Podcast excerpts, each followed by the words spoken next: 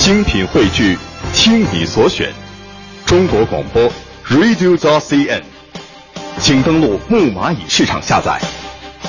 女士们、先生们，Ladies and Gentlemen，现在是大明脱口秀时间，掌声欢迎我们亲爱的 Star Me。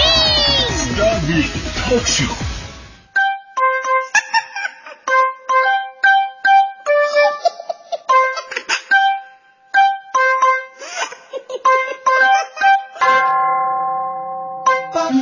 欢迎各位来到今天的大明脱口秀，我是大明。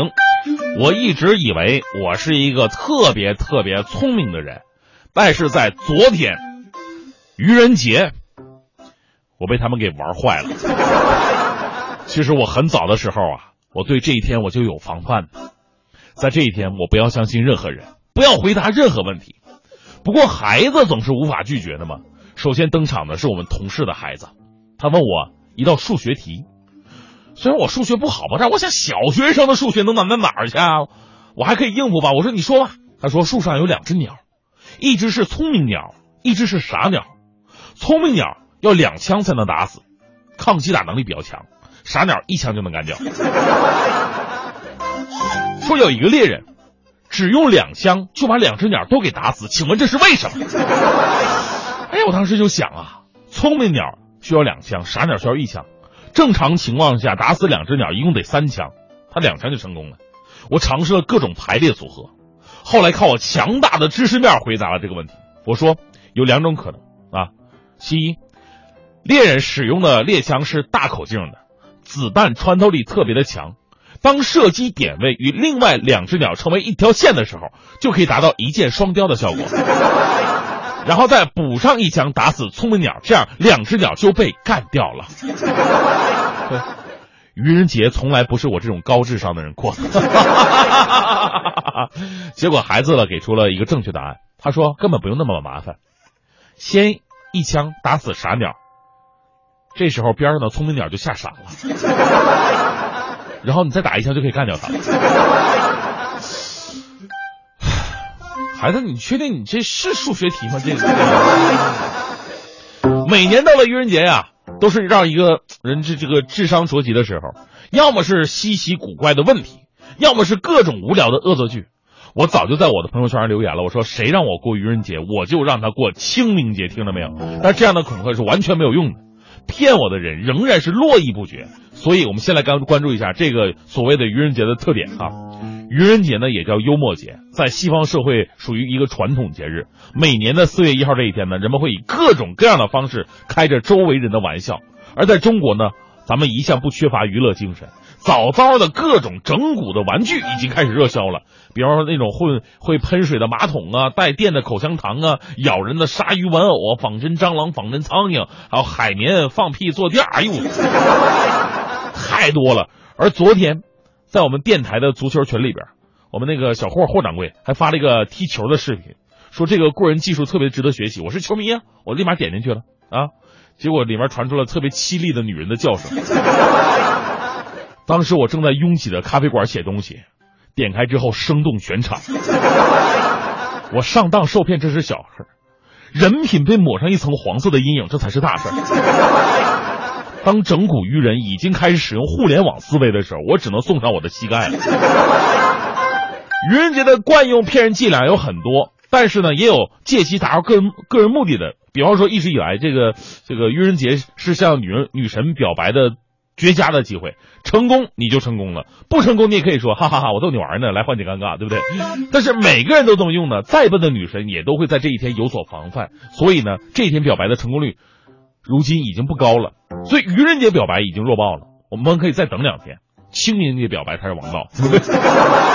为什么呢？因为万一被拒绝了，你可以说不好意思，刚才我被附体了。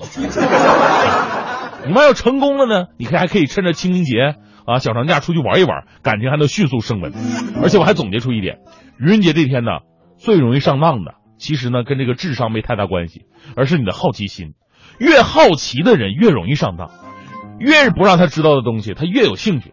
你只要买个整人的玩具，并注明“请勿打开”，好奇心的人他一定会上当。所以呢，以后在这一天，大家伙千万牢记“好奇害死猫”这个警句。谨慎点击来源不明的网络链接呀，包括电子红包，拒绝八卦，拒绝好奇，拒绝一切能让你感兴趣的事儿。而这个愚人节最容易上当的，还有平时那些好好先生们啊，乐于助人的本来是值得尊敬的，但这个优秀的品质特别的容易被那些动机不纯的人利用。比方说，他们会在这一天让你帮忙下楼取快递，让你去厕所送卫生纸，帮忙去领导办公室送茶水。所以这一天，面对同事好友的请求，必须一律拒绝。当然，如果领导让你去的话，那是真是假一定得去。除此之外呢，对他人给的食物要十二分的小心。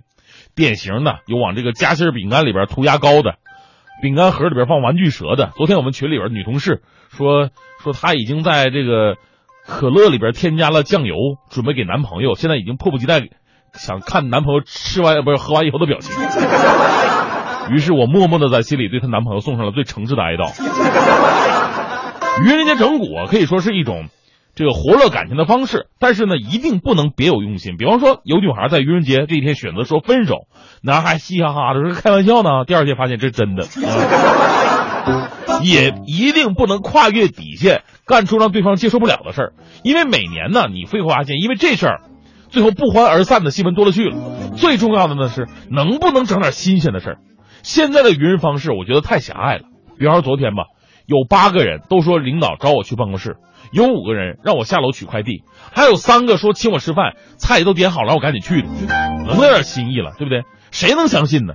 当当然了，那五个让我下楼取快递的，后来我才知道，有一个说的是真的。快递小哥昨天在楼下等了半个多小时，在这里我对您说声对不起。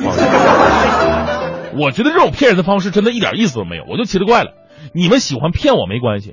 但是能不能把愚人提到一个有思想、有高度、有情怀的境界，愚出风采、愚出水平呢？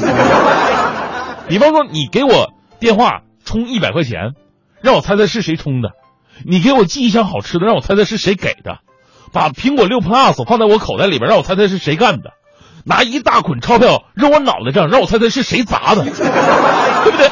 所以我郑重呼吁收音机前所有的听众朋友，那就是心好青年不一样。愚人也要正能量。爸说现在高度一米七三，可结婚之后发现他只有一米七零，就这样。骗了我吗？转眼妈妈四十多岁了，家里的爸爸头发掉的差不多了。看着当年结婚的照片，还是爸爸赚了。二十岁的我向爸爸取经，他说这方面要胆大细心，时常不经意的问，问我有没有女生。女朋友要带回家给妈妈看看漂不漂亮啊？别害怕，妈妈只是爱交朋友，你就当让她回忆当初青春的年华。而男朋友也带回家给爸爸看看可不可靠啊？吃顿聊聊天也不错啊。你就当是上了一堂人生的教育课吧。嘟嘟嘟嘟嘟爸爸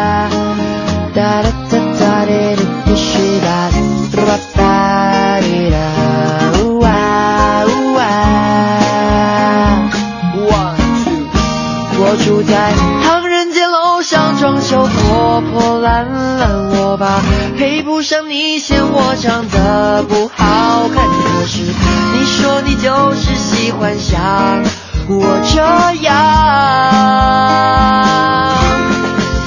如果当年在船上他没有弹吉他船翻了他没有跳进水里救我